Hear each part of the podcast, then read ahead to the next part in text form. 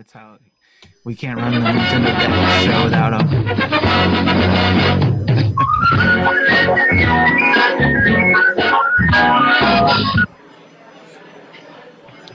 He's got all the sounds. I bet no one knows what that what that's from. Sounds like a game show. It is from a game show from the seventies. Not whammy. I was gonna say, that's what I was thinking. Is that the Not one? not, No. not press your luck. Joker's Wild. Oh yeah, Oh, okay. jeez. In fact, there was a recent uh, reboot on it on one of the cable channels. I think like Snoop Dogg or something like that was uh, hosting it.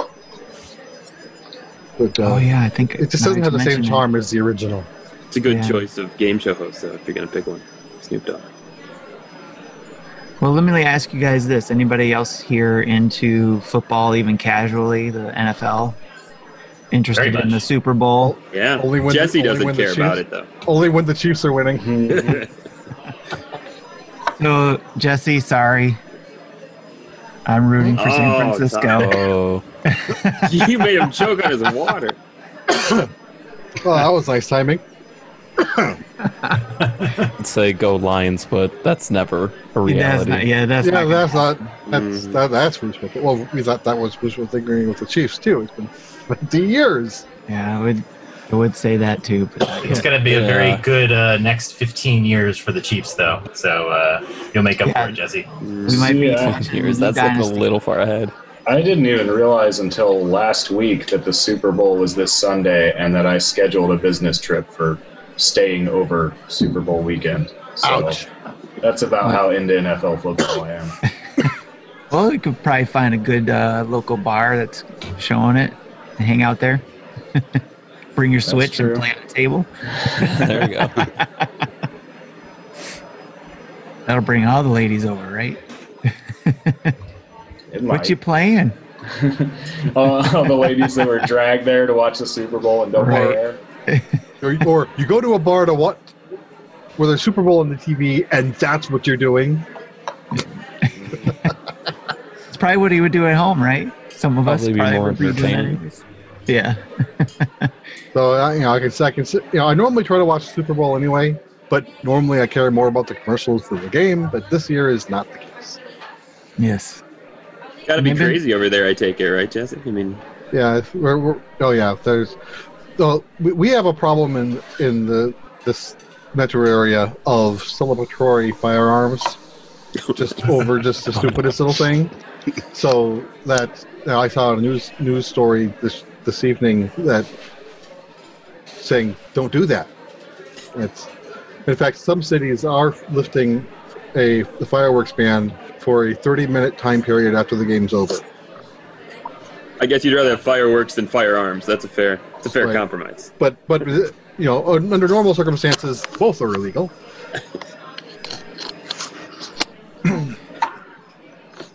That's interesting. All right, so I I'm rooting for San Francisco. Jesse is obviously going for K- KC. So anybody else rooting for either one, or do you care? Oh, I got a good friend had Chief tickets for a real long time. So since Okay. uh, I'm, I'm going for the Chiefs since I really don't have a dog in the fight. Cool. I'm, I'm pulling for the 49ers because I'm a Broncos fan. The Chiefs shall never win. ooh There we go. or should i say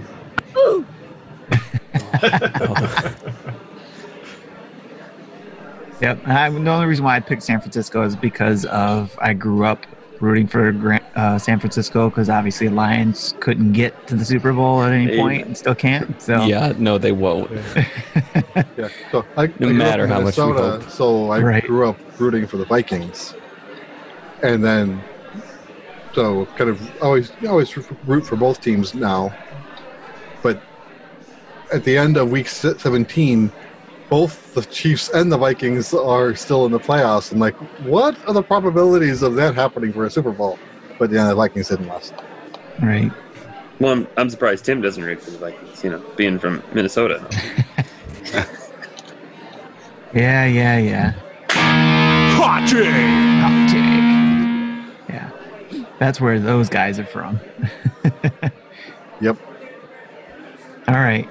Well, let's get out of the appetizers before we get too filled up on that, and let's jump into our main dish topic, which is, um, well, actually, before I'm jumping a little too head, ahead of here, let's take a break between having the appetizer and getting to the main dish. Before I do that, let me just kind of introduce everybody here, since we started. And um, some of you are probably familiar with others, maybe not with others. So let me just go through the invitation list and recognize everybody that's here at the at the dinner table. First, I'll start with Chris, uh, otherwise known as Rain King. Rain is in you know raining. Right. exactly. uh, has listened to every N- Nintendo Dad's podcast ever. So That's true. yeah. Ever, Oh, have I? yes, he has. So anytime that Jesse's not there, you know, and for whatever reason can't listen, then then you win, Chris. That's right. All right, next up, I've got Nick, who is now the name changer. He's known as Nick Nintendo. So if you guys seen him there, he's got the number 10 in there. But yes, otherwise, he used to be known as Sir Nick. Yep. Yep. I changed all the Nintendo, and now uh, with a couple other folks uh, running the the AC podcast and Dad's podcast. So I'm pretty excited about that. That is awesome. Well, uh, can't wait to hear that first episode too. And then next up is John, or otherwise known as the Block, is what I used to call him all the time because we didn't know him as John. But John, along with this other guy, I guess he works with, uh, hosts the new Dad's After Dark show, and also runs the monthly Mayhem tournaments. Who's that guy you work with, John? Uh, that would be Drew, the the Witcher waifu hunter. yes, that's a good one. Witcher wife, Hunter? Uh, fun fact: He and Nick are currently tied for number one core crushing score in the world on Ring Fit Adventure. in the world. The world. That's right. Only by our pure muscle, right, John? people who matter. Yes, in the Nintendo Dad's world, I guess. Nick became my uh, he became my uh, Pokemon rival this month. So, uh, but we had a fun time. Nice. And then we've got Jesse, uh, as you all know, is a laugher in in our communities, and even I think on Twitter too, right, Jesse? And Yeah, of I've course, been Laugher for like 25 years. Right. So yeah, that's. yes, I, I own the domain laugher.com. nice. I used to have run like a bulletin board system out of it for some friends, but I think I just shut that down and just get a stale page like this board is down for maintenance. and I still use it for email and things like that. Well, what I wrote down here for you, Jesse, too, is that you're the glue to the Nintendo dads and respected RPG dad in the community. So, which is why I think you came to join in this one. Yes, uh, the uh, topic is RPGs, so I'm like, I I have to join. I have to sit at this you. table. Thank you very much for joining us at the table. Sam, third strongest mole, which is Yep. a great name, by the way. We always say that, but I love that one. And that actually Uh, comes from one of my favorite RPGs. Actually, Yeah. my favorite RPG. Nice. And then, so I've written down here top competitor in most of the monthly mayhems. He likes to let others win, unlike John. I kid. I kid. I'm kidding. All right. And then we have Tyler, who's new to the Nintendo Dads community as well, uh, as a, uh, also new to the table. Um, he's also otherwise known as True in the community. And his friend and um, him and his friend uh, recently put out a three hour long video review and thoughts on Kingdom Hearts 3 that they spent about six months making. Yeah, That's a lot of blood, sweat, Oh. and tears.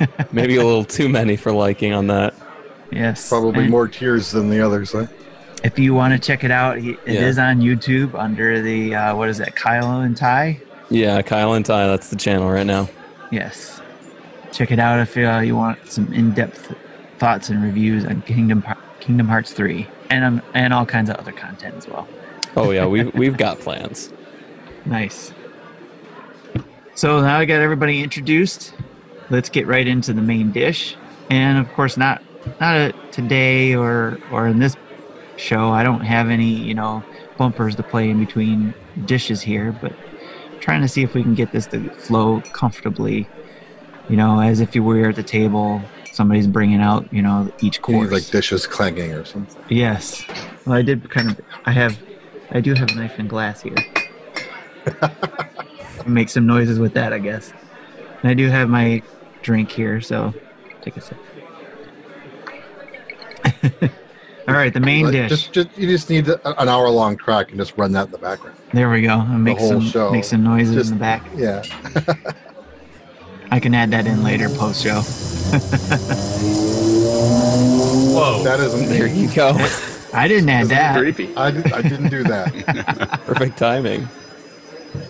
So here's the main topic. What is an RPG? This came up in uh, our discussions actually in um, in um, Discord, uh, and I don't think uh, no, yeah. So Cat Janitor, he's the one that brought it up before, but uh, we were talking about it before. What is an RPG? How can we define an RPG? What would define it best for us as gamers? or for the community or for the gaming gaming community. Jesse, let's start with you, since you're the Oh. respected RPG dad here. Okay. Uh, I think normally, you know, generally story based doesn't necessarily have to be a good one, but I think there needs to be some underlying story to push you forward versus just go to point A to point B and win. That's that's not as exciting. But you know, it's some way along the lot on the trip, there needs to be some mechanism of getting empowered, and whether that's just if you if your stats are flat but you get better gear and armor, great. If you level up through, through experience points and get better stats just innately due to that, great.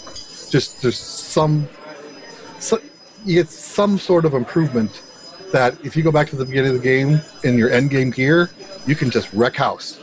Versus if you have say a, like an arcade game like Double Dragon, you have all the tools you need at level one. So you gain nothing at the end. So your level one experience is unchanged. So that's I think is what I think of an, as an RPG. Yep. I, I I agree with Jesse on the progression. Um, and we had some discussion about is Legend of Zelda in general uh, an RPG, and um, I kind of regard Zelda 2 as one of the more RPG versions of Zelda because um, as you kill enemies, you get experience points, which I don't think is something that you see in any other Zelda game. I think Uh, Zelda but- Two is the only one. Yeah, so you get experience points, and then what's cool is you can upgrade one of I think three different um, elements. So you can actually play through that game multiple times, and you know become more a magic user, become more of a melee, and uh, you know you have the ability to grind and, and improve yourself, um, especially if you're getting stuck in that game. Yeah, Um, but Legend of Zelda in general doesn't come across as an RPG. Um, it's more of an adventure game, and I think that's kind of one of the differences there. Right. While in Zelda, you do in the normal Zelda game, you do get upgrades like better swords and like more hearts, so you can take more hits. But really, that's it. And in Zelda Two, there I. I I- still don't consider the, the game in a whole an RPG, but it definitely has RPG elements because of leveling system where you can put points into life, health, or I forget the third one, but magic, magic. Yeah. Uh, so, uh, but again, by the end of the game, you should have them all maxed anyway. So it doesn't matter what the path is. At the end, the end game is still the end game. The main difference there is how you put through your middle game. Well, I think ultimately, uh, what makes RPGs kind of hard to pin down as a genre is that like more and more games do that. Like just because games are longer now, they have to provide some kind of progression to give you sort of a carrot to keep moving. Like most games have some kind of skill tree or at least new abilities that unlock. So that line's gotten blurrier and blurrier over time. Very true. Do you think it's the storyline from one end to another and the multiple you know areas you could have from questing from stories, or is it more the leveling aspect of that makes it an RPG in your opinion, Jesse? I think it's a little bit of both. Because, like, say, like a game like Diablo, where mm-hmm, right, it, it, it has it- a, a, a level up system where, but you don't necessarily gain. You do gain stats by gear, and there is a a, a skill tree that you, to expand your capabilities. But you know, the, the, the story is relatively flat. Now, I think Diablo three Right. improves that a little bit, but I'm you know I, I'm more familiar with Di- with Diablo two. But uh, the gameplay is more hack and slashy. So I'm I'm not saying that that t- doesn't mean it's an RPG because look at Final Fantasy 15. Sure. It's it's a hacky slashy game, from what from what I can tell, and uh, it's definitely not a turn-based game, but it's it's still ultimately an RPG. Mhm. So it there I don't think there's one thing you can point it out and say because of this it's an RPG, but it's little factors that work together. Correct. I thought yeah. one of the big things with RPGs, especially with gameplay and story both together, is you get that whole kind of progression of the story through the gameplay. I think of like uh, the Mario and Luigi series specifically on that. If you think of like Superstar Saga, if you've ever played it, you start Mario and Luigi. They're they're plumbers. They're they've started with those platforming games, so all they can do is jump. And so as the story progresses, they gain more abilities. They're more experienced at fighting they get all these abilities you can use in combat and even in like final fantasy games of old any of them you you start with like low level magic you level it up and as your characters progress you're getting all this better magic abilities whatnot and that all rely or that all relates back to their progression within the story they're getting more experienced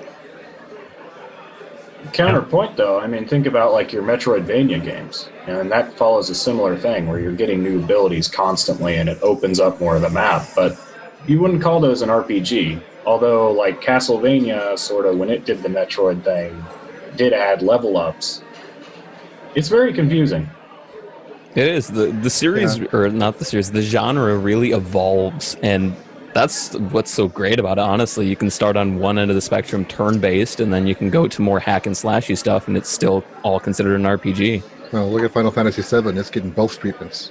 Yeah, Well, and, and I bring it up because you know, for me, I'm not necessarily a guy who blanket likes RPGs. I'm kind of, you know, I'm picky when it comes to RPGs because I almost need something else to go off of. Because I've played No, I RPGs that are really well acclaimed, like Xenoblade, and just said, "Oh, this is not for me."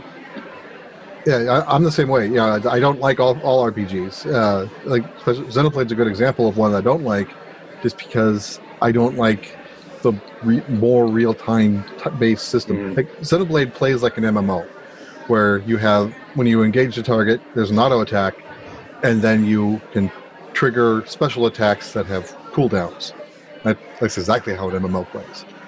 And I'm just not a fan of that type of combat in a single player game. In an MMO, it kind of makes sense because, but when I want a single player game, I want something a little more thought to it. So, so I think the key here is that nobody owns the term RPG. So, like used uh, as an example Diablo three, which I mean, I love Diablo three, and it definitely feels like an RPG because you're leveling up and you're progressing, and all of that. But who who dubbed it an RPG? Right? Does Blizzard? I mean, it's considered. I think it's considered an action RPG, or that's what people call it.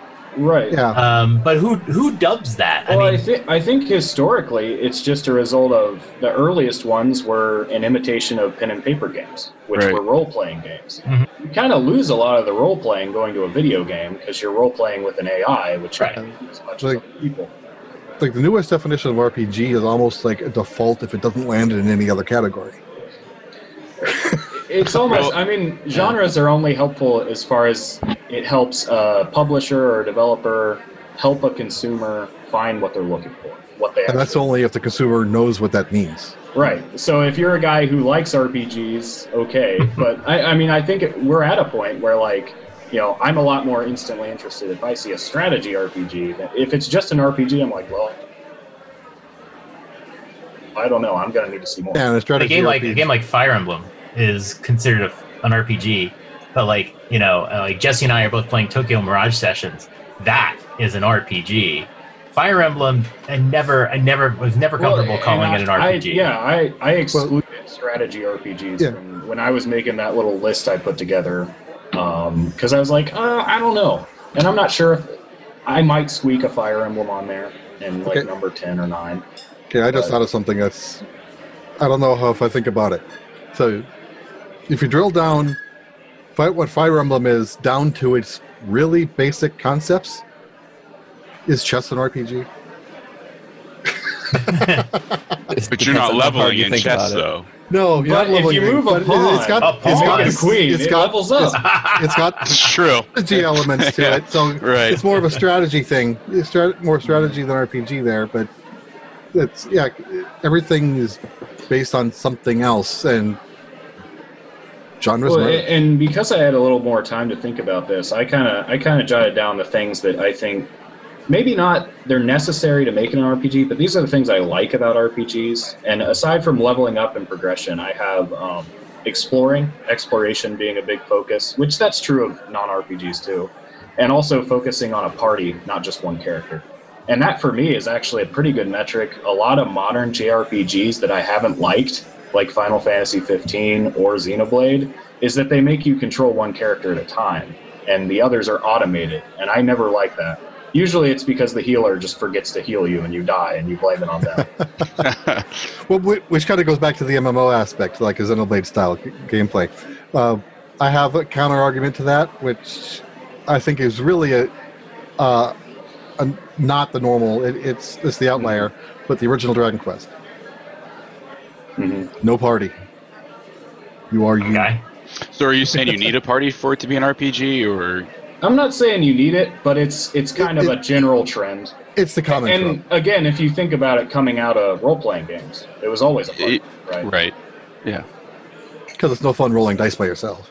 No. What if, what if you're playing Dragon Quest XI and you put all of your characters on autoplay, and so you're not controlling any of your characters? Is that which is what I RPG? did for most of the game. But you still you chose to do that, and you chose I to do that for every character, and Well, you I can mean- choose to not do that at any time. I mean, even the oldest RPGs have an auto battle where it just you know does the basic attacks for you, and sometimes it'll heal automatically. Right, but in, in like Tokyo Mirage Sessions has that too. Uh, even Dragon Quest Eleven has that too. But you can tell them basically don't use MP, and that's what it is. But Dragon Quest adds a little uh, good AI in there that it will cast the right spells. Like if it knows this monster will absorb fire, it won't cast the fire spell. Mhm. So, Right. you know, it- it's more it does- does- sophisticated it- than yeah, it does have intelligence to it, and it'll use spells that it thinks it needs to use. Then again, you can, if you don't like that, you can shut it off and do it manually. That's your choice. One of my frustrations with RPGs, because I'm very picky when it comes to that, but mine is more about how long will it hold my interest? Because RPG RPGs tend to be really long, and you got to spend a lot of time with them. Uh, one example when I was younger was Final Fantasy VII. You know, obviously you had two discs. Um, that was for that time. I don't know exactly how many hours it is, but um, it was what two or three? I think it was well. I think it was Three three discs. discs. Three discs. Okay. Yeah. So it was it was a long game, and I think I got to the second disc and then stopped. just it was just at a time where I couldn't, you know, just sit in front of that game and play for a long period of time anymore. And then when I just life happened, I got away from it and just couldn't jump back in. So it's one of those things too where if it doesn't have a good system for reminding you what you need to move on to next, I tend to not play it or continue it either. So It, it, that is important in longer games. Like Dragon Quest Eleven does a great job with that. Every time you load it up, it tells you a summary of like the last two story arcs, so you know where you are in the game. And uh, I, I completely agree with you. If a story doesn't catch you, it, it, it's hard and it's almost impossible. In my case, it's got to grab me right away. If it doesn't grab me like within the first two hours, uh, like Ys Eight is an example. I, I think I got off the first boat and I didn't know what to do. Didn't really. I had no, still had no connection to the characters, so I never got into it again. I always wanted to go back to it, but didn't. But it didn't do it. yeah, Yeah, but Dragon so Quest just a couple that hours. had huh? me sucked in. I did not want to put it down. Like within a couple hours i take it you know too well you played the demo right and then continued on or was that was that uh builders Bu- oh, Builders, I played the demo and didn't play it past that because I had to start over when I got the retail copy, and I didn't want to replay the last two hours. but uh, Ys Eight, I I had I, I think I had a pre-release copy actually. So uh, Gotcha. so I Yeah, had I- I had the full game. I just it did the story didn't sink me in. Well, you can Gotcha. kind of say the same thing about gameplay for most any RPG. If the gameplay or the story is not enthralling, you're just going to drop it, especially when it's really long. I mean, as an example, I picked up uh, that Final Fantasy 7 and 8 uh, dual pack for the Switch, and I tried playing 8. I could not get past two hours. The gameplay systems were just bogging me down with tutorials, and there's just so much random stuff in that. I just couldn't continue, and then the story didn't even really pick me on any point. Which game was that again? Final Fantasy VIII. Okay, yeah, the I I wouldn't, that, that's a game where it was the the gameplay loop that I didn't like, especially with how to acquire magic. Yeah, that that's a it's such a weird system. You gotta like a, you gotta find an enemy, and then you gotta like draw cards from it, and only specific ones will have the right spells. It's it's so convoluted. So- then you have to so- use those to level up your stats or whatever. And that just really didn't hit me. But seven, Final Fantasy seven, I love that game. I know so many people. Persona five is a great example. Actually, that game took me like 112 hours to beat. I absolutely love that game to death, and I knew people who dropped it after like hour two because it just starts off pure dialogue. Like uh, Persona Four, you, in two after two hours, you've had one or two battles. It is Yeah. like watching a movie for at first until you finally wraps up. But in that case, to me, I, I liked it, and so that, that got me sucked into the story. So a, a good story can help offset mediocre gameplay. A good gameplay can, off, can help offset a mediocre story. But if both are mediocre or worse, that's one. That's a game that gets dropped usually for me. I think that's one of the points where I diverge a lot from, you know, maybe the popular opinion is because I don't think even a good story saves a game for me if I don't like the gameplay. I am gameplay first, unashamedly. Well, well, that's why I said mediocre. You know, Yeah. good story and bad gameplay, nothing will Yeah. save that. Yeah. See, but I think I think even even mediocre gameplay, uh, you know, it's just. It, it, I guess it depends what's meant by good story because I don't want to watch a bunch of cutscenes.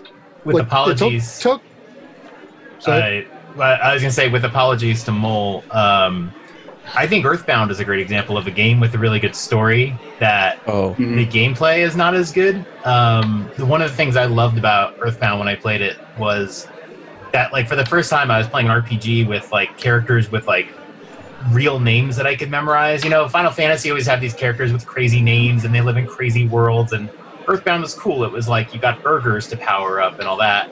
And I love the story and I love the scenery and the environments, but like the battling was really, you know, I didn't like it. I didn't like the It- timer it's- thing. it's pretty basic. I do like the like takedown. I think that was a nice. It, for the time, it was innovative. It made things a little more. It was different, yeah. Yeah. Um, but I mean, Earthbound is an example. I would say, I make a distinction between story and good story and good writing.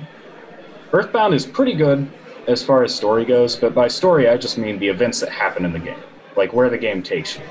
And writing is just, you know, is the dialogue interesting? You know, and, and Earthbound is one of those few RPGs where I will just run around and talk to every NPC yeah. okay. because uh, I want to get items from them. I agree. Yeah, I was think, thinking back when Tokyo Mirage sessions, the actual gameplay loop itself, the, the turn-by-turn battle, isn't very exciting. It's just your standard turn base. But what gives it a little more, uh, what what helps in its favor, at least to me, is there there's strategy in, in taking advantage of the weaknesses or in, or in strengths, and building. You, you- like you, you when you level up enough, you able to add new abilities. And once you max out the abilities, any new abilities is I can throw it out, or I can throw out, ignore the new one, or throw out an old one and use the new one instead. So I'm, I'm stuck with a canned num- a fixed number of abilities. So it, you have the choice of trying to you're trying to tune your character to be optimal later especially when it comes to session building.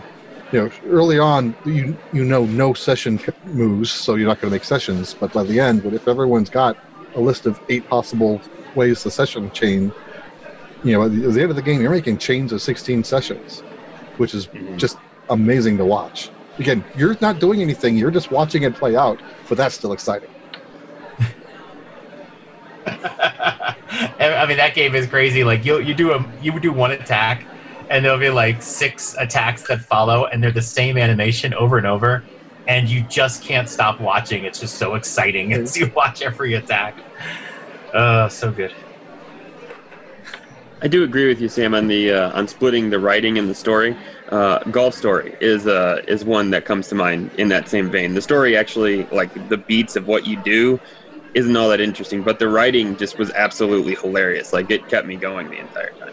So Well, I yeah, mean, think about like Paper Mario. I mean, the story is just save Peach from Bowser, but you know, Yeah. the, there's interesting dialogue, there's interesting characters to meet along the way. And there's things for you to do during the actual gameplay, like the, the Right, and I, I think mini for quick me- time events to Yeah. increase your offense or increase your defense when you need it.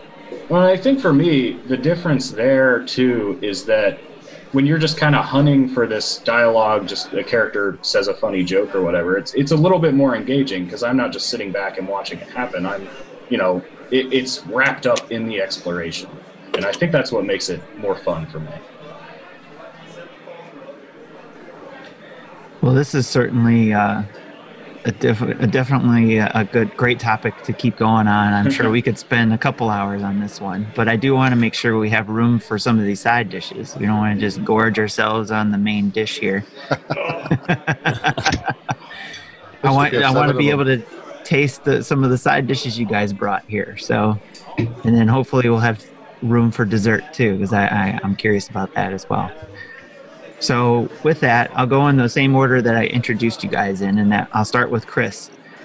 He actually has a topic that he wanted to ask everybody. Chris, do you want to go ahead and ask your question? Sure. Yeah, I um, so I have a four-year-old that actually got a uh, Switch Lite for Christmas, and um, he's been playing Mario Kart and uh, Sonic. But you know, my question was really, you know, when you're introducing your kids to video games, is it uh, better to go with the classics, or is it better to go with something that's a little bit newer to to keep their interest? Um, so I was just kind of a question I was curious for feedback on. And before everybody, anybody with kids answers, I just want to say to Tyler, I know you said that you, do you count to be able to, you know, attend this show? Yes, you do. Uh, I don't know if you have brothers, sisters, or nieces or nephews. It- it's okay. I'm a Nintendo uncle. I'm a yeah, see, you're gonna be uncle. There you go. Yep. there- It, it, it all counts. So even if Yeah, you if you if you had kids, how would you approach this? I guess is another way to look at that. You know. yes. Well, since he called me out, I guess I'll answer right away then. I'll, Uh, I'll let other people speak up first, since I'm Yeah. the one. You know, yeah, my kids are I, don't- again. I, my kids are old, so old. None of them are in the house, uh, home anymore. So, go go ahead. I mean, I'd say like keep them like modern stuff is always great because it looks pretty. It's always it's going to be attention grabbing, especially. And then Right. if it's something like they enjoy, then it's something to be like, hey, here's from my childhood. This is what I really loved. I mean, I know uh, just yeah, literally look at any game nowadays. It's going to look really pretty. That's what's going to draw at least some new gamers to it. If you start them off with like an 8-bit game, they're going to be like, what is this? It's just little blocks on the screen. What's going on? Yeah. Right. Yeah, my my kids started getting into games uh, in like the Wii PS3 era, um, and my younger kids maybe like more Wii U. So they saw the modern graphics, and um, I had an office that had a. I set up my NES, my original NES, and I tried to get my son to kind of. I was to get him into that, and then move him along the systems. And he really didn't have much interest in the NES. He had seen the better graphics, and you know, he just just kind of moved on pretty quickly. So he's not into the retro. But in terms of like games for for them, um, I mean, I think they'll just naturally pick from like your library at any given time, and they might see a game that looks. I mean, they're gonna they're gonna be attracted to the colors and like the cuter characters. So like Kirby's a natural and stuff like that. And I think really just let them play and see what they get into. I don't think you can say, "Oh, you should start with Mario. You should start with this." I think uh, kids have a, a natural tendency towards things they like. I've, I've definitely heard stories of kids in the Nintendo Dad's group that are playing games that you might not. You know, some are playing Pokemon. My kids play Minecraft, Roblox, uh, that sort of thing, Splatoon. Um, you just kind of you just kind of have to sit back and let them kind of figure out what they want to play and you know, just don't let them play like Sonic or something like that. Obviously. Yeah. Right. Exactly. if you can. Speaking Yeah, of got away. Sonic, speaking of Sonic, that's actually what my youngest son got into was a lot of the Sonic games. Oh. 'cause that's what he that's what he's yeah that's what he's playing now is Sonic. You know, and yeah. It, it at was well. He picked up he picked up Sonic because of uh, the DS, 3DS games that he would, you know, he would steal my DS or 3DS at the time. I can't remember. He's my youngest, so yeah, he would steal that one, and then but for whatever reason, Sonic. Well, blue is his favorite color, so you know, there's Sonic. He's blue, and then there were some of the games on the DS that he really gravitated towards. Um, so he would play those, and then especially when the um, Mario and Sonic Olympics would come out. He really enjoyed those games too. Yeah. So he did gravitate towards Sonic, but he's been getting more and more into other games. I, um, like John said, I haven't really forced any of my kids to play the games uh, that I thought they should try first. It was more of they would see me play games, and then if it was multiplayer or co-op, I would let them jump in. And then when they got their own systems, um, they would want their own version of that game and then uh, then they would gravitate to their own especially when it was easier to get to the eShop for my youngest you know to be able to go in and download any free to play um, games.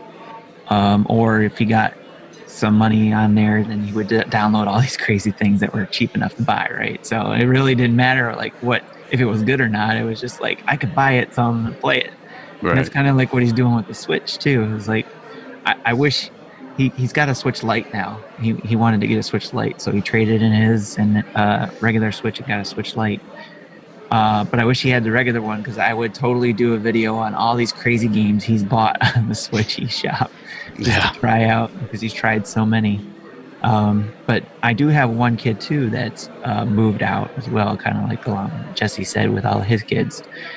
And um, he's actually my stepson. And when I was dating his wife at the time, not his wife, my wife,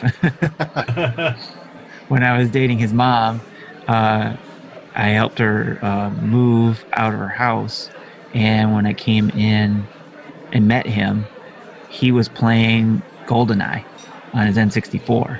And I was like, and I didn't have an N64 at the time. So that was actually a console I didn't get to buy at the time. Um, but he was playing it and he was showing me, and we got to play and connect with that. So that was really cool. So he already had a connection there, but it was still fun to see his progression grow. And then he's the one that actually got me into some of the Pokemon games because of uh, he needed another player for the other copy, right? So he had somebody to trade with.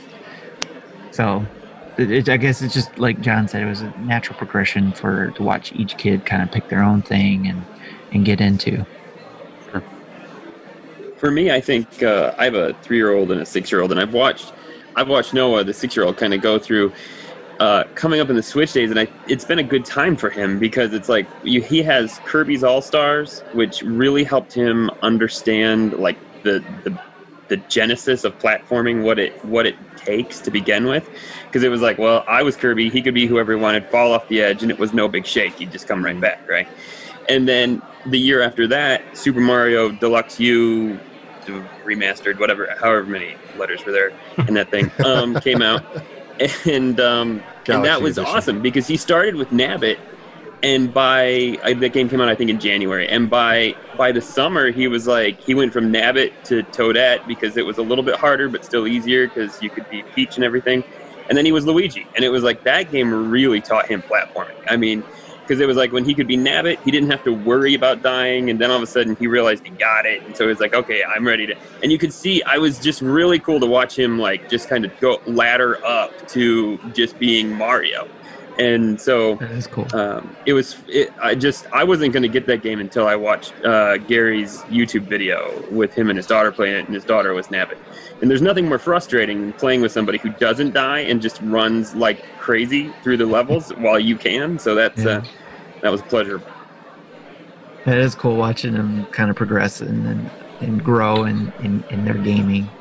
It's pretty cool. That's that's how I've seen my daughter grow. She's in high school now, but uh, just to see her and, and not only in that growing on their uh, ability to play games, but their gaming styles that they're getting into or the genres that they're getting into. Like this summer, my daughter, even though she had it for a, a, year or a little bit over a year, she had Legend of Zelda Breath of the Wild. And just over the summer, she decided she was going to play it beat it. And she found things I never even heard people talk about in Legend of Zelda when she played it and she was showing me. So I was like, oh, that's cool. Nice. So, um, I guess I'll speak up now. Um, basic, I was when my kids were young. You know, that was GameCube, PS2 era, so I had those, but I still had my the N64 and Super Nintendo systems. That I would let my my kids play those initially, mainly because I didn't want them messing with the discs. Because three year old and discs are the discs don't exist after that yes. so they got their start with, with with more with the retro kind of on heartland necessity uh, but I, I, so I would probably pretty much suggest I wouldn't force retro on them I would just you know let them you know show them this is what we have pick what you want and like what you want to like. Right. and uh, my, my, my son you know you know ended up playing he, he- zelda is like one of his favorite uh, franchises. He's played like, like wind waker a bunch of times. He, he like, marathoned the wii u version a few months ago in like 14 hours. I don't know how he did it but he did Wow. he did, did that. But you know growing up he's played played ocarina of time 40 times maybe I not maybe I, that's probably an exaggeration, but you know, at least at least twenty is not an exaggeration. But you know, so he doesn't even know how many times he's played through that game. So that that's you know he'll he'll find you know, the kids will find the game they like and just stick with it. And we'll, and we'll stick with it. So, what do you think, Chris? No, it's good stuff. I appreciate it. That's uh, very helpful. Absolutely. I'm actually willing to, to add to this because I, I got to introduce my nephew to several games when he was uh, five and six. And uh, 2D games were a lot easier for him to pick up because 3D movement just doesn't come easily to anybody who hasn't played a lot of games before. Uh, but nonetheless, he loved just watching me play Pikmin. Uh, if you have a kid who likes to walk around the backyard and roll over rocks and dig up worms, Pikmin. There you go. Which At least is keeps them clean. Most boys do. Yeah. Pikmin's a, is a good one. So that's a good one. Cool. All right. Well, we'll move on to the next side dish. Uh, Nick, you got one that you brought, which I've heard before. People bring this up and say it's a good alternative to Splatoon. Yes, yeah, it is. This actually, I'll be honest. This is my mea culpa. I reviewed this game, and uh, I didn't give it the best rating, and I really feel bad about that. In in like hindsight, being 2020, uh, because my son absolutely loves this game. I reviewed it for like me, you know, like I, I was looking, I was like, ah, you're really gonna, you know, this isn't blah blah blah blah. But I tell you, I have had kids play that game from three to like 15, and it every time, like they'll come back and be like, we just want to play Crayola Scoot. I'm like, really? That's the game you want to play? But they'll love it. And so, so what it is is you're on a you're on this little scooter, and you can do you can do a bunch of tricks, and they're not super hard to do. It just like you flick up with the joystick, and and you can and move it right to left, and he'll do all kinds of all kinds of tricks. And when you do those tricks, it throws out paint. So you're getting the Splatoon. And um, there are a lot of different game modes. There's one that's like turf. Uh, it's exactly like turf war from Splatoon, quite frankly, except you you can't splat anybody. You're just you're just throwing paint with your with your scooter, and the more paint you throw, you can cover up other people's paint, uh, just like turf war and Splatoon.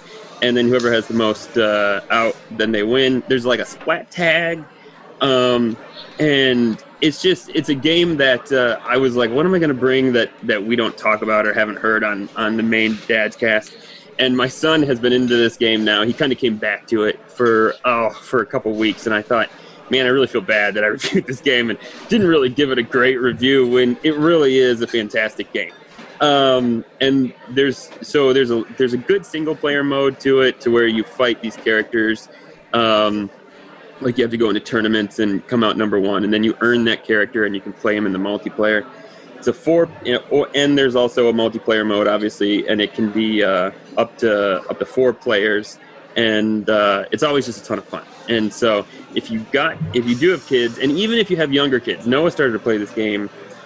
He was probably four, but I've had I've had my daughter play it too, and she has absolutely no idea what she's doing. She just loves the fact that if she presses up on the joystick, paint comes out of the scooter. So, and she's cool with that. Um, and so anybody can really like like take a turn at this. Speaking of kids, and so uh, so yeah, I just thought I'd bring it up, especially for you, Chris. Might be one you want to look at. It's a little salty. I believe it's like forty-five bucks or something like that. I looked at it the other day when I was when I was trying to figure out you know about it and and research a little bit before this. And when I saw the price, I was like, oh, geez, I didn't realize it was that much. Um, so it's a little salty, but it is a really it is a really fun game for kids. It really is. You may not like it as much, unfortunately, but the kids probably. No, great. Thanks for the recommendation. Appreciate it. But Nick, you said you like it, right? It's okay. I mean, you know, Okay. like like it's one of those games where like Noah wants to play it and he could play it for five hours, and I'm like, I'm like. 20 minutes in and I'm like all right I'm I'm good let's move on I'd rather play something else for five hours. yeah, yeah, exactly. So it's not it's not bad in any means. The controls are solid. Like it's uh it's yeah, it, it really is an okay game.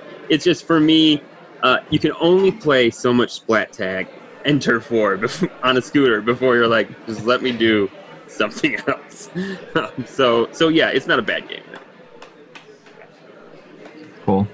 Anybody else get uh, play that game?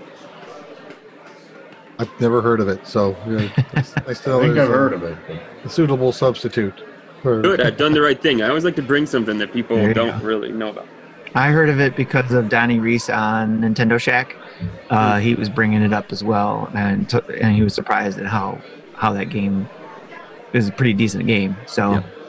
It was it was interesting for him to talk about it. And it- you know, people ripped on him for it, but but that's cool. Glad to hear somebody else thought it was a pretty decent game, especially for kids. I'm sure it's pretty good game to rent too, if you got a place you can rent it from. All right, next up, uh, sharing his dish is John. John, you got something you wanted to share with everybody? Yeah, and whenever we do these dishes, I always like want to kind of bring up a game that's, um, you know, that, like you said, we haven't talked about on the show. Um, this is a game that I think a lot of people have heard of, and uh, it's uh, Into the Breach. Um, and some of my favorite Nintendo reveals, like E3 reveal, not E3 reveals, but like direct reveals and indie reveals. I think this was revealed on an indie um, stream that they did. And some of my favorite reveals, uh, this is one of them. Like uh, Into the Breach, uh, Ori was another really exciting reveal. Sometimes people don't really notice, but uh, a friend of mine loved this game and was constantly like hounding the developer to port it to Switch. And I didn't know much about it. And then one day, I think it was at the end of the stream, they announced it, and it was a big and I will, and it was, I think it was a shadow launch. But um, a lot of people have heard about how good this game is, but I don't think it's gotten enough play. Um, I mean, this is one of the best games maybe of all time, and it's it doesn't go on my top two, my Magic top two, um, but it might be number three. And um, I just wanted to kind of go through it real quick. I don't want to take too long, but I just want to give a little more detail about why this game's so good and why, like, you might have heard people talk about it and like why you should definitely download it and play it tonight. Um, so I'll download it right now. Get out. the time limit. Go, I'm go. gonna go. So let me explain it to you. Okay, so Into the Breach is a roguelike turn-based strategy game. So it's a it's very similar to Fire Emblem. Um, but it's got some differences that make it amazing. It's it's by far a better game than the, the traditional Fire Emblem games. Um, the only thing it will lack is personality, characters, that sort of thing. And for some people, that's a that's a deal killer. But um, this game's amazing. So let me explain how it works because it's a roguelike turn-based game. Um, so what happens is, in the beginning of the game, you start a new game and you pick a pilot. Um, you, you, so you basically have one character. Um, you pick a, a pilot. I think when you start the game, you get a guy named Ralph Karlsson. It's the only guy you can pick. And every pilot has a special skill, one special skill. Um, so this guy gets more XP when he kills enemies, um, which helps you to progress a little faster. Um, then what you do is you pick a squad of robots. You, there's each squad has three robots, Um, so it's not like Fire Emblem when you have five, six, seven characters um, playing. You only have three robots, and you play on these little like maps. Um, there's one team, one squad that you can that you can play with when when it begins. They're called the Rift Walkers, um, and it's like uh, it's like a cyborg robot that's like a melee guy. Uh, and then there's like a tank that can shoot like across the whole map, and then there's like uh, another one that can like lob bullets over buildings, over whatever. Um, so you position your guys when you play, and then you just go. So every time you start a game, it's it's called a timeline, and in the timeline, I'll explain the timeline in a second. But in the timeline, um, there are four islands, and you can pick whatever island you want to play through. Um, each island has certain, you know, layouts and that sort of thing. Um, you pick an island, and each island has like a set of territories, and you have to go through like I think like four or five of them to beat the island. Um, so what'll happen is you play through like four areas of that island, and then they'll unlock the corporate area, and that's like the mini boss for that island. Um, you get through that level, and you've conquered the island. Um, after you've beaten, I think, a couple of islands, you unlock the final boss. I don't know what you'd call it, the final boss island or whatever. It's this pretty hard level, and if you can beat that level, you win the timeline. Um, you won't win the timeline like when you first start playing this game. You will get crushed. And I remember when I first started playing this game, I said to my friend, like, why do you like this game? Like, I'm terrible at it. And that's what makes this game so freaking good. So when you play a Fire Emblem game, you tend you tend to have like six or seven guys, and your strategy is to go kill, just like go kill, go kill. At, at most, your strategy is I won't attack this guy because if I attack him, he'll take health from me, and then the next turn I die.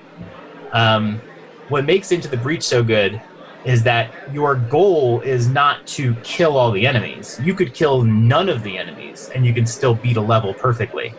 The goal is to protect the the citizens of the level. They, they live in buildings, and you don't want the buildings to get damaged. Um, and so what you do is instead of like attacking enemies, and you can you can attack and kill enemies. Um, what happens is on each turn you take, the enemies will actually telegraph what they're going to do. So if there's a tank, for example, it might say, uh, "I'm going to shoot to my left," and maybe it's aiming at a building. Um, no matter what happens on your turn, they are going to shoot to their left. So even if you knock them two squares up, they're going to shoot to the left. So you might knock one of the enemies so that he moves over a square, and then when he shoots the left, he kills one of the other enemies. Or he might Nice. shoot into a mountain or something like that. Um, you can push enemies into water. You can do any number of things. Um, but there's so much strategy because if you just try to overpower the enemies, which is what I did the first like the first few timelines I did, I'm just trying to like kill them, and I'm like I have I'm, I'm like not powerful. How do I do this? Um, but you start to learn to like play smart, and so like you'll play through it, and there's lots of enemies on the screen, and you're just managing them and having them hit each other and whatever. Um, so every level has a set of challenges, and if you decide to go for the challenges, you don't have to.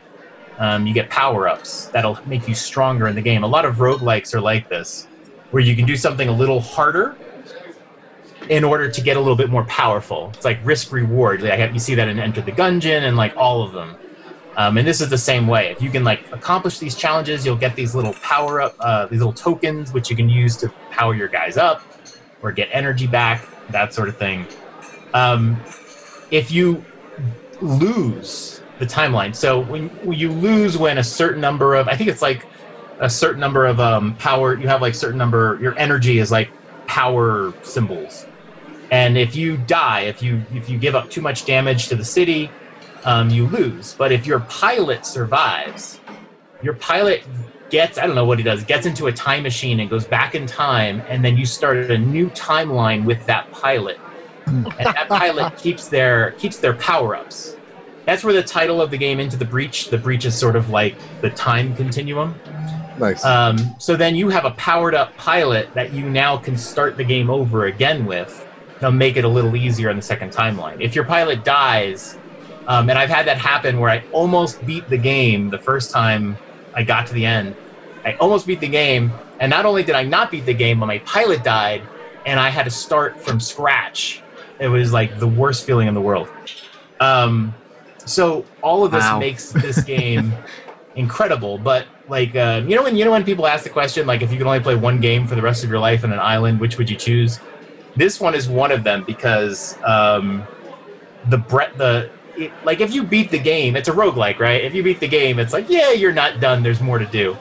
So there are eight different squads of robots. Um, you unlock seven of them through the game.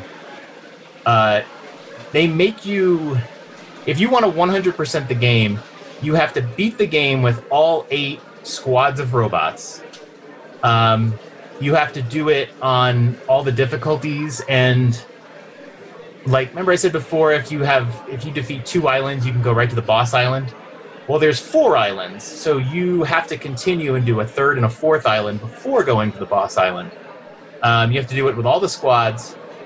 Um, there's each squad has three challenges. So, for example, one of the challenges is drown three enemies in a battle. Um, so, if you do that, you accomplish that achievement for that squad. Um, so, there's basically 30 uh, challenges you can do with the squads. And then there's these 25 global challenges, like if you stop 100 enemies from coming out of the ground, um, you'll get that achievement too. So there's like so much to do, so much strategy. That Like I said, Cumulative overall gameplays or only? yeah, that's a cumulative over time. So the more you play, eventually you unlock them. Okay. but like I wasn't sure said, had to do that in one run or not. No, no, no.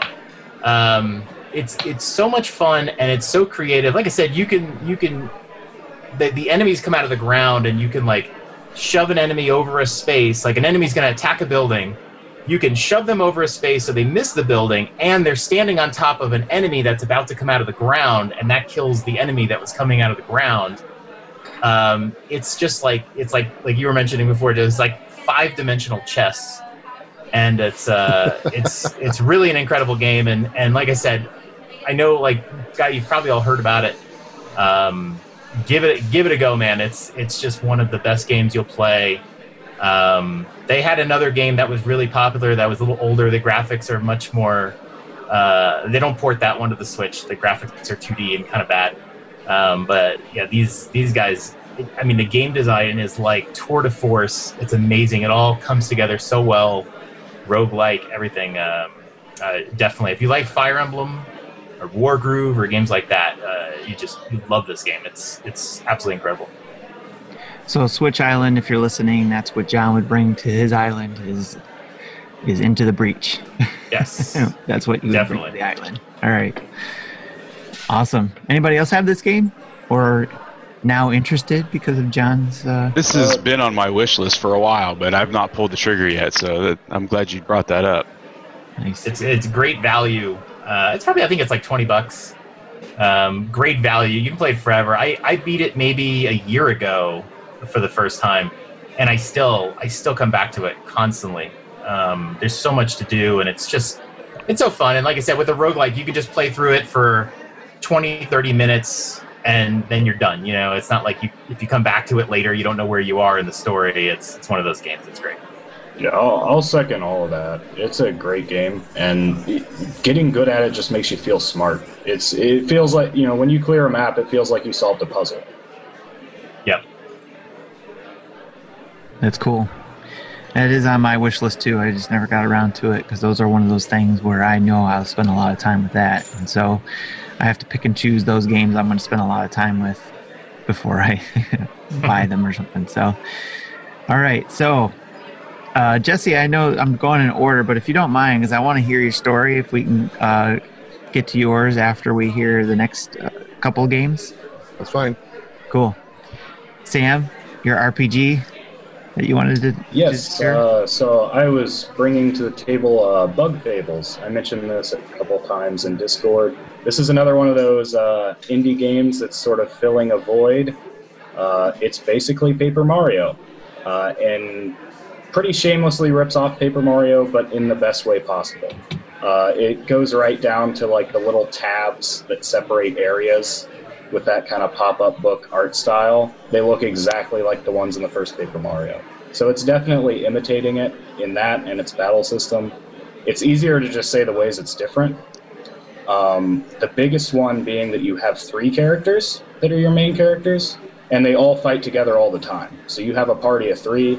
Uh, all of them have their own hit points. They share a pool of. Uh, uh, they're called teamwork points. They're your flower points um, for your special moves. Um, they all have their own abilities. Overall, the com- because of that, uh, the battle system's a little bit more complex. Um, because your guy in the front is going to get hit more. He's going to get attacked more frequently, but he gets plus one to his damage. Uh, and there is also a mechanic called the turn relay, where you can have a character pass their turn to another character, but that reduces their attack by one. So you really only want to do that if you need that character's attack, because they all have different strengths and weaknesses. Like uh, uh, Vi, the bee, is the only character that can hit flying enemies because she has a ranged attack. Whereas uh, Kabbu, the beetle, can only hit the first character on the ground. He's like your hammer in Paper Mario, but he also has the property that he ignores defense, and he can flip enemies over so that their defense is zero when other people attack them. So there's a lot of interplay there. Uh, and the battle system's also a bit harder, especially because there is a hard mode. Uh, it's literally the second character you talk to gives you a hard mode medal. You can equip or unequip it at any time, and the game is actually legitimately hard with this equipped, which is something you don't really get from Paper Mario. Um, so most of the bosses I have not beaten on my first try because I've been playing entirely through hard mode. And the game does incentivize that because if you beat bosses in hard mode and go back to the guy who gave you the medal, he gives you extra medals that you can only get that way. Well, if you don't get them that way, they'll appear in a special shop where you can buy them. So you don't necessarily miss out on them, but it gives you that little push like, hey, here's something for putting in the effort. Are these medals similar to the ones in Paper Mario where they are they stat boost? Uh, some of them do. A lot of them have boost? trade offs. So, like, there's one that gives plus one defense to the person in the back. Uh, there's one I just got that is very powerful, but has a huge trade off. It gives you plus three attack, but it makes it so you cannot use turn relay, receive turn relay, use items, or basically you can only use the basic attack or do nothing, or spy, which is your tattle function. But you can't use items, you can't use special attacks, you can't uh, See, use uh, turn relay. Those are the ones that are hard to hard to choose to use. Right, but I I have found it to be very helpful because of a specific loadout I've used. And Okay. keep in mind, my other And that's what it's there for. Items. yeah. So and there's a lot of you know changing your loadout helps in a lot of instances. So I've I've found the battle system overall to actually be better than Paper Mario in that it's more rewarding uh, because of that complexity and because there's actual challenge there. Um, but it, you know, it's not Paper Mario, so you know, part of the charm is seeing Mario, and you're not going to have that here. But it it has a charm its own. It's a very good game overall. Um, you know, the the writing is pretty good too. I mean, the characters are fun. Um, it's not as good as Paper Mario, but not many things are. What was the name of that game again? Uh, Bug Fa- the full title is Bug Fables: The Everlasting Sapling. Is this on the Switch? Uh, I It think- is coming to Switch and Oh, okay, 'cause I PS4 can't at an it. undetermined date. Okay. So I got it on Steam. All right. Uh, I was debating whether or not to do so because I saw it was coming to Switch, and I would like to play it on Switch. But Okay.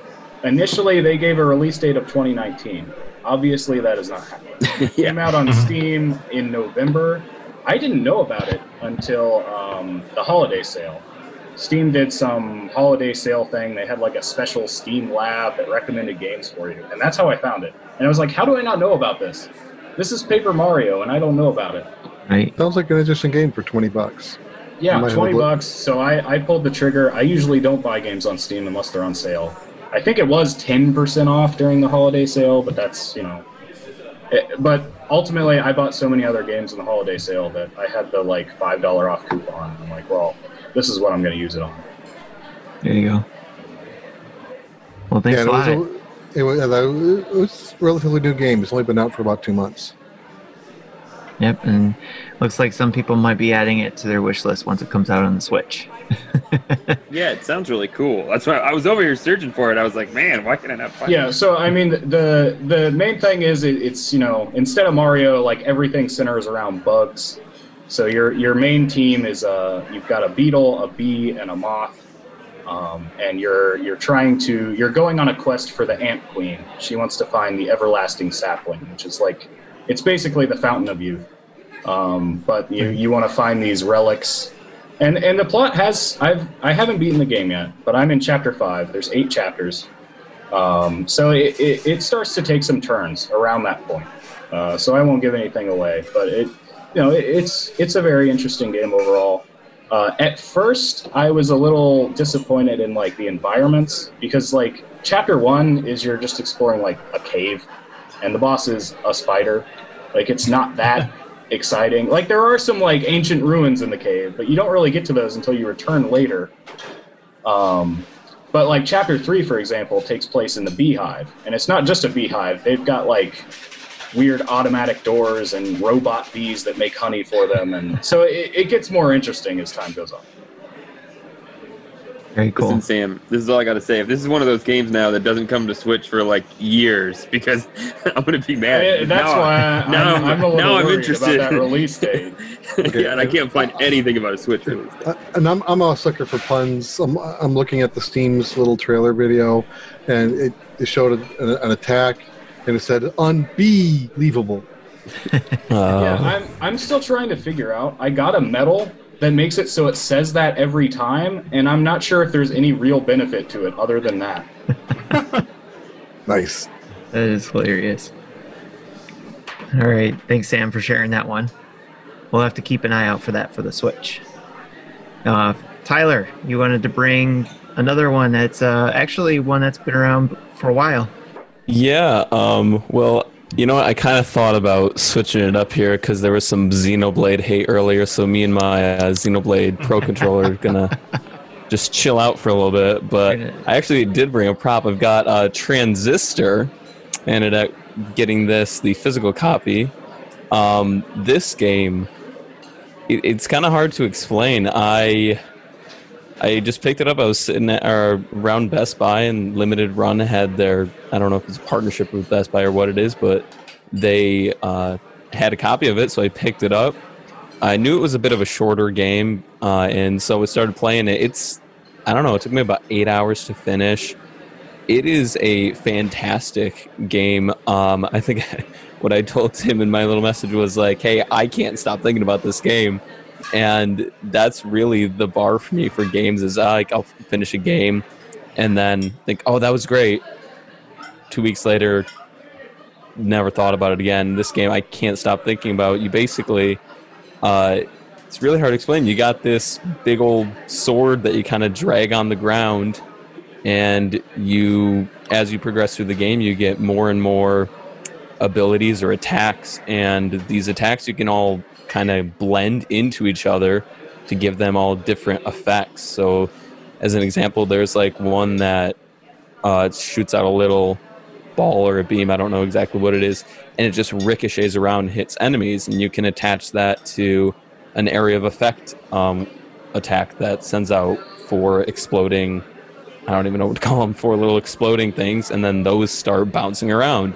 And so, as you progress, you keep getting more and more abilities um, and you can keep combining them and it's just got this really beautiful story that's it, it's told in kind of an odd way kind of pretty standard. It's just between fights uh, you're getting snippets of the world where basically uh, it's, it's this society where everybody's got a voice. Everybody votes on how everything works. Like hey, what color do you want the sky to be? Blue, red, orange, XYZ. Everybody votes, and then whatever gets most votes, it just happens.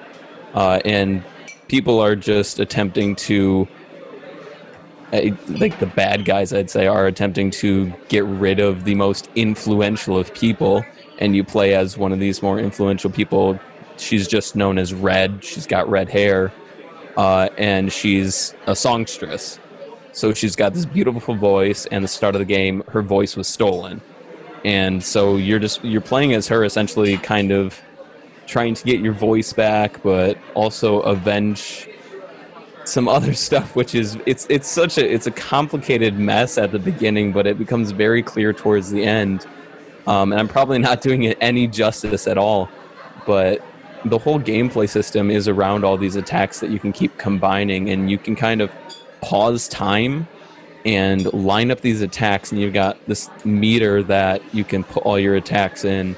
Each attack's going to take a different amount and then as soon as you unleash it you just do it immediately all these attacks and you've got to recharge. So it's kind of a strategy type game. Um like i said i'm probably not doing it any service here at all but if you want something with a very a beautiful story nice short experience uh, kind of a palate cleanser i'd call it definitely pick it up it, I, I feel like i've seen it go on sale multiple times in the past couple weeks Yeah, it's how I picked it up actually uh, during the recent one. I picked up Transistor and uh, oops and Bastion. oh yeah yeah it's made by the same company yeah, yeah, super Super- giant games yeah Yep. So I actually had both of these games on my Vita um, before I traded that in towards the purchase of my Switch when that came out. So uh, uh, I was happy to see it when this came out in 2018 uh, that I could get that. So that was one of my one of the games that I was hoping would come over to the Switch was Supergiant Games. So you said the game was I like what seven to ten hours, or is that what you said? Yeah, I th- it was two sittings for me. My first sitting, I, it was about two hours. And I got just dragged away for other things, and my second one, I just sat down and finished it. I think about eight hours total, maybe. That might be a little bit of an overshoot, but yeah, it, it immediate, almost immediately goes right into a new game plus, so you can keep getting more abilities and trying out Yeah. different methods. That's what I was gonna ask is because I've heard good things about it, and like whenever I see LRG games at Best Buy, I'm like, ah, I must have it. But uh, like once you beat the game, um, where can you go from there? Uh, so when you beat the game, there's you're not even.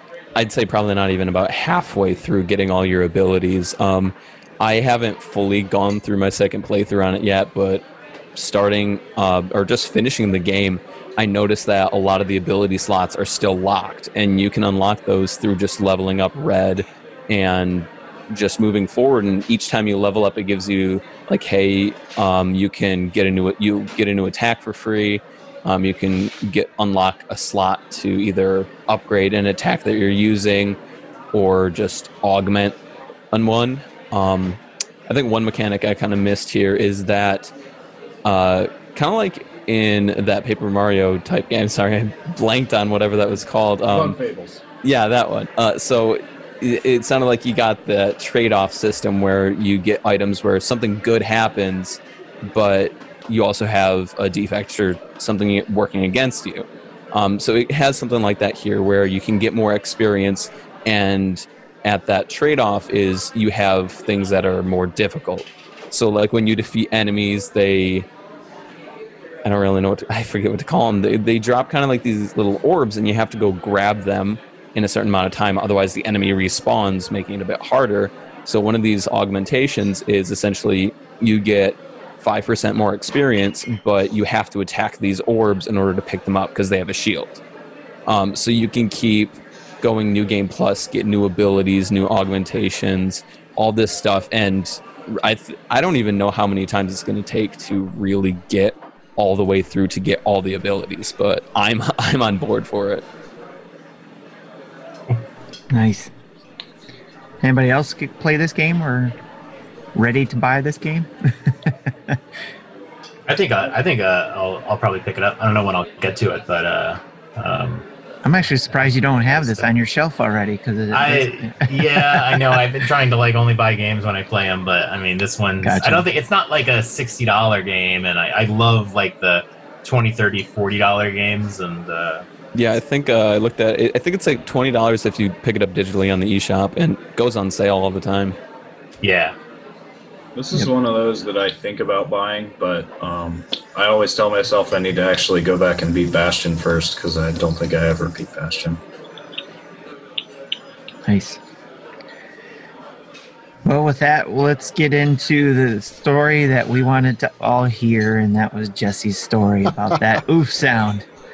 Yeah. So, episode 265 last night, I I hit, kind of hinted that because we were talking about the Intellivision Amico, and I said something, and Marty went oof. And I'm like, funny you say that because there's a there's, it's a semi-related story, but I'm not, I'm not wasn't going to get into it there.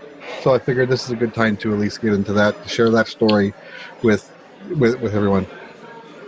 So, are you familiar with Tommy Tallarico? In television guy, right? Yeah, he's the current CEO of Intellivision, but before that, he was he's been in the in the gaming game industry as a as a composer for years. He's done the video games live concerts. So he, he's he's been around doing various things, you know, primarily musically, but you know other things as well.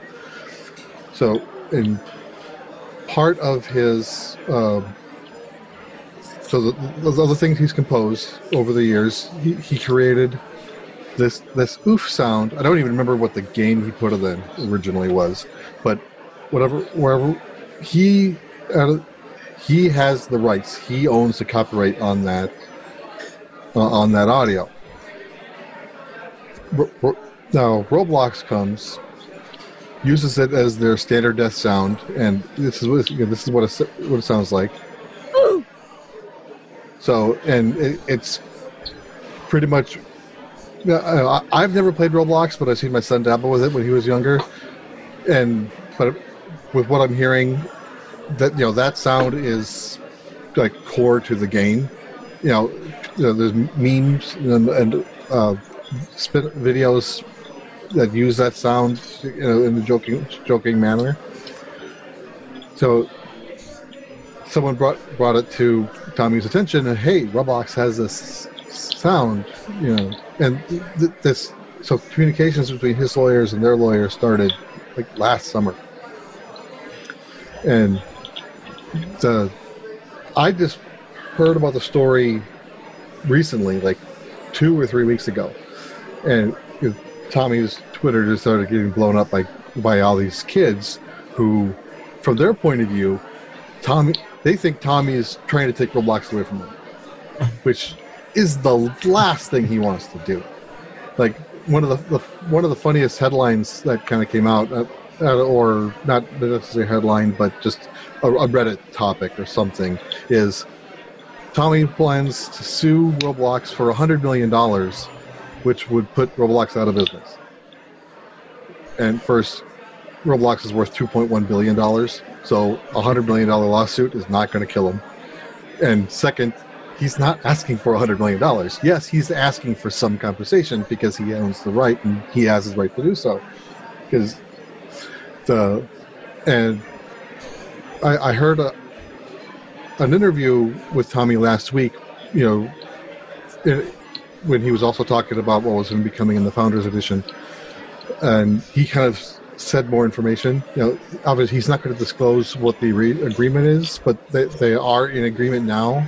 So, you know, pe- people were wondering, you know, will will the oof sound have to go away, or will they have to pay him money? And we don't know what the final numbers are. It sounds like they get to keep the sound, so there is some agreement going on. But uh, they found out that the reason why that sound got into the game in the first place, because is Roblox was trying to do things right. You know, they bought a disc that someone sold with royalty-free audio and used that sound from it. But whoever put that disc together didn't have the rights or didn't check that it was truly royalty-free. So I don't know if they're going to go after him, them, if they're even still around anymore. I don't know who made that CD in the first place. But that's ultimately the story of this oof sound uh, I thought it was kind of funny, you know, seeing all these kids who have who have no idea how copyright law works, think that they're going to have they're out that the, the the the greedy old man is trying to take their game away. I don't know. I, I kind of wish I wish the greedy old man would take that game away. Um, but the, the irony of all of this is the sound effect is like you couldn't just record that on a microphone. Here, here, ready? ooh, like you had to get it off of a Right. disc. Not that complicated. Well, they may not have a good recording studio. Who knows what they what what, what they do and how they got the rest of their, their audio tracks. But yeah, I, so I was amused by this whole story. That is pretty funny. Of course, if I, I think I remember seeing that headline too. if I wasn't following the whole Intellivision thing, I, I would have never picked up on it. Yeah. Well, awesome. Thanks for sharing that. that. Now we can put together what we've heard yesterday, or on the, you know, the. what'd you say it was 265 Yeah, it was it was last night's episode. at last night's episode? So- yep. Say, saying 265 for future listeners who don't know what the, what today is. right. So if you haven't heard that one, that episode yet, now now's your chance. So, all right. Well, we've actually gone way over the, the hour, I think here. So we ran out. I think we're full. We ran out of time or ran out of room for dessert. However, I won't take away the question for a whole dessert. I'll just say it's for an after dinner mint. So quickly, tell me what RPG got you into this genre and why. Quickly. Jesse, why don't you start? Okay. Uh, I, I, my- starts coming from playing Dungeons and Dragons when I was a kid. You know, I, I, I got I got into it. I had a friend who played it, so I, I had a stack of books this big. So to uh, got into it all. I had multiple sets of dice, so I really enjoyed playing other people's dungeons, creating my own dungeons and whatnot. So when I found found the original Final Fantasy and the original Dragon Quest, I'm like, these games are just like the tabletop games, but the computer's rolling the dice for me. I like this. This is fun. so that's that, and I've been a fan of, of the genre ever since. Nice. Sam, why don't you go ahead? Uh, yeah, believe it or not, Earthbound is the first RPG I can remember playing. Um, most people don't own an Earthbound cartridge, but my brother pulled one out of a Best Buy bargain bin for eight dollars in 1996, and yeah, I had no idea what it was or what With an manual? RPG was. Or But- with with with guide. Yeah, with the guide, we still have the guide. It has suffered some damage over the years. uh, there was a basement flood that did a number on it. It's missing the back cover and probably a couple pages, um, but he still has it. Yeah. Um, yeah. So, and to this day, I mean, it was it was just a game I grew up with. So like, and literally sometimes when I call him on the phone, he will like answer the, because he knows it's me. He will answer the phone with like a line from Earthbound. He'll say like, "You want sell things at me, boing," and I'll just be like, "Okay." That's a great story. John. Uh, mid, I ne- when I was younger, I always played mostly sports games with my older brother. Um, I didn't really beat any single player games. I didn't have the attention span. Uh, about mid 2000s, my wife and I both had a Game Boy Advance, and uh, Minish Cap came out.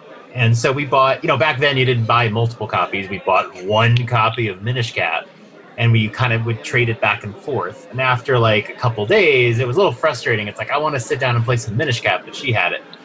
So I went to uh, Media Play, and uh, I f- saw Final Fantasy one and two. Um, the cartridge on GBA had both of them, Nice. and I was like, "Oh, I I've heard of Final Fantasy, and this is the first one and the second one."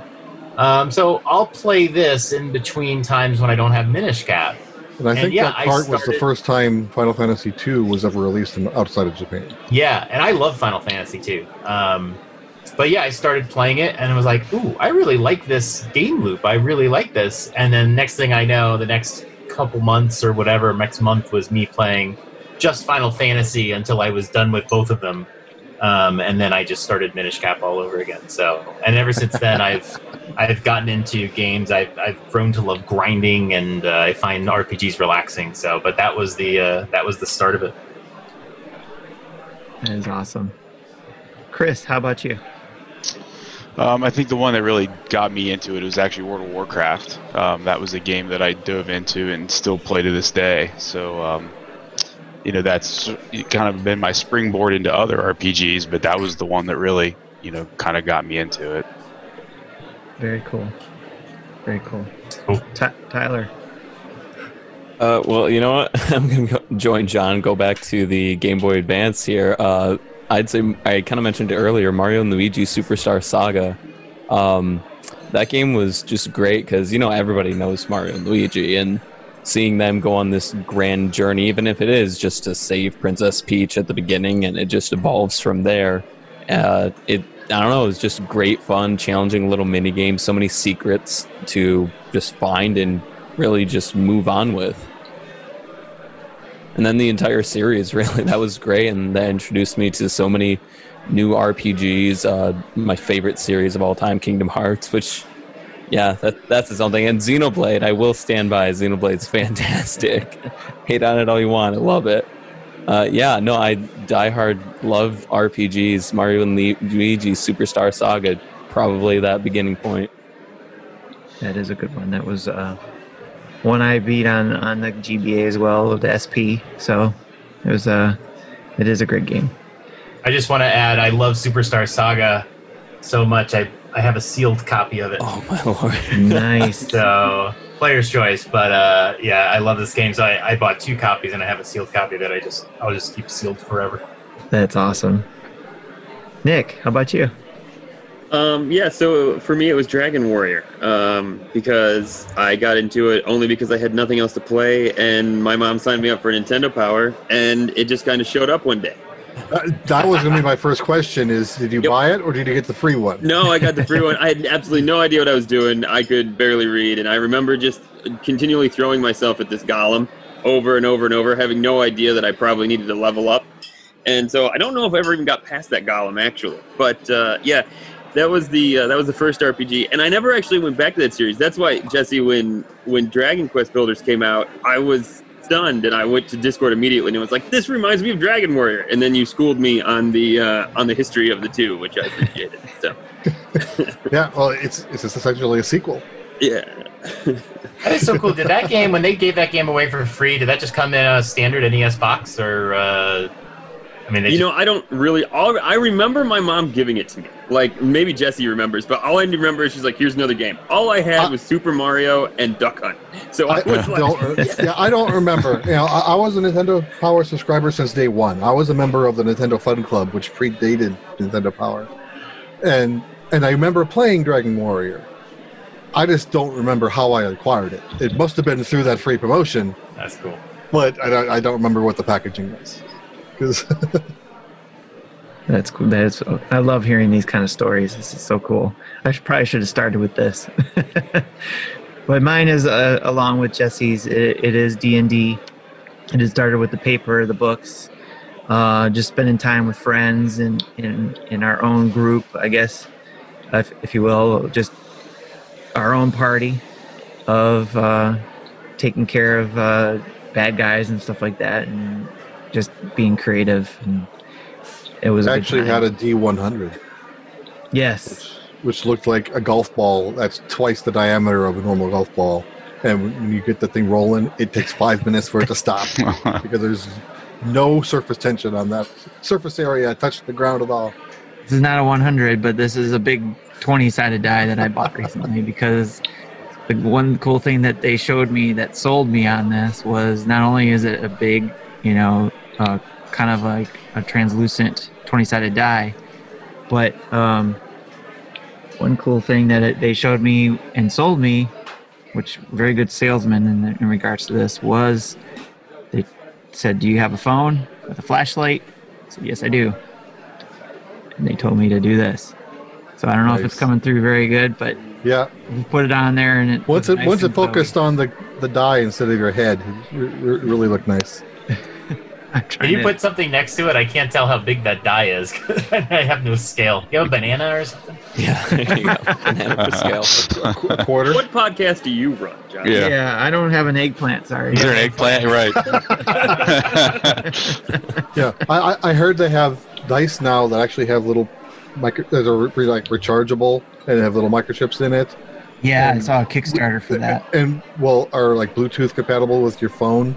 So when you roll the dice, it'll show the result on your phone. Yeah, I saw some sort of Kickstarter. I don't know if it's the same thing, but it, this Probably- one I saw it, it glows too, and depending on what you roll, will glow a certain color or do a certain type of uh, lights. So like you can have your critical twenty do something, or your or yeah, I did like a spinning light around the twenty, and then just flashed. it's or kinda your, your, your your critical failure one do something else. That- right. I don't know if I want to put in the money for those type of dice, but having a set of dice like that would be interesting. It would be. It would be. So with that, I'd like to thank everybody for coming on and joining me for another. Well, this would be episode three. We made it to a third episode, guys, of the dinner. Congratulations. Thank you. And with that, I'll say. Uh, actually, I'm gonna t- I'm gonna end this differently. Uh, this being the third show, I'd say if you have a drink, you can raise your glass, and I'll say, may your gaming time be plentiful and fun, your backlog short, and your family's blessed. Good night, peeps. Nice. Good night. Good night, everybody. Good night. Hey, drive safe if you've been drinking.